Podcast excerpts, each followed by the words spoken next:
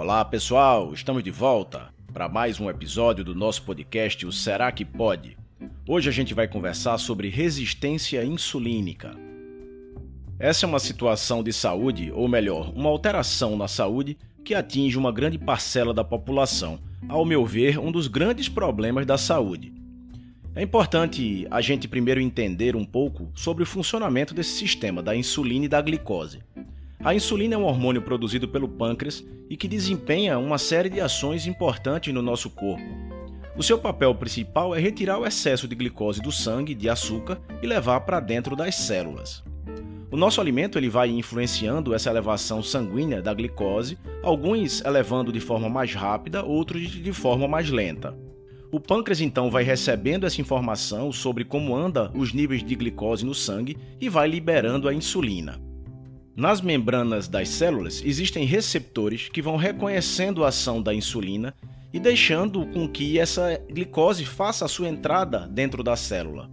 Em condições normais, esse sistema ele funciona muito bem e a gente vai mantendo no nosso organismo os níveis controlados de glicose.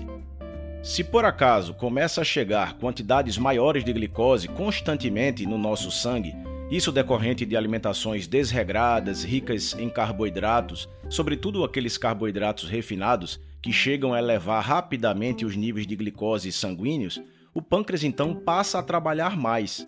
Vai ser preciso, para dar conta dessa glicose que chega no sangue, ele liberar quantidades cada vez maiores de insulina. Uma situação que se chama de hiperinsulinemia, ou seja, uma produção aumentada de insulina para dar conta da demanda de glicose. Isso termina gerando um problema lá na célula. Por conta dessa quantidade aumentada de insulina chegando de uma só vez nas células, tentando fazer com que essa glicose entre, termina ocorrendo o contrário. Aqueles receptores da membrana celular passam a ficar resistentes. Passa a existir uma dificuldade de entrada da glicose nas células, que seria a tal resistência insulínica. Imaginem que a partir de agora, mesmo com o pâncreas trabalhando em excesso, mesmo tendo mais insulina circulante, o sistema deixou de funcionar adequadamente.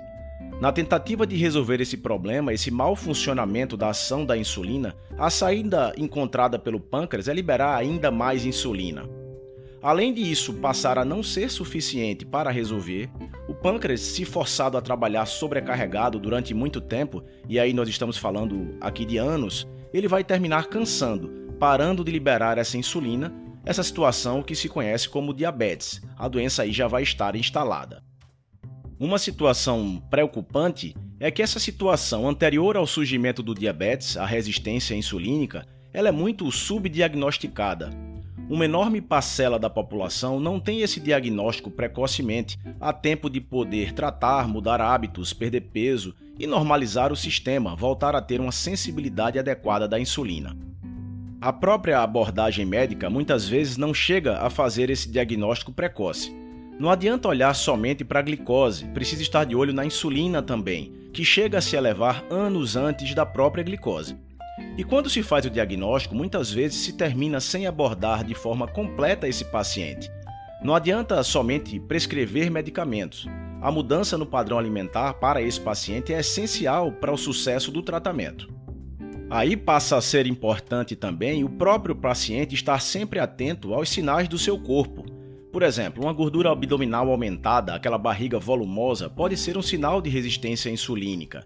Outro sinal bem comum é o que a gente chama de acantose nigricans, aquelas manchas escuras hiperpigmentadas na pele que aparecem normalmente no pescoço, nas axilas, na região inguinal e também na face interna das coxas.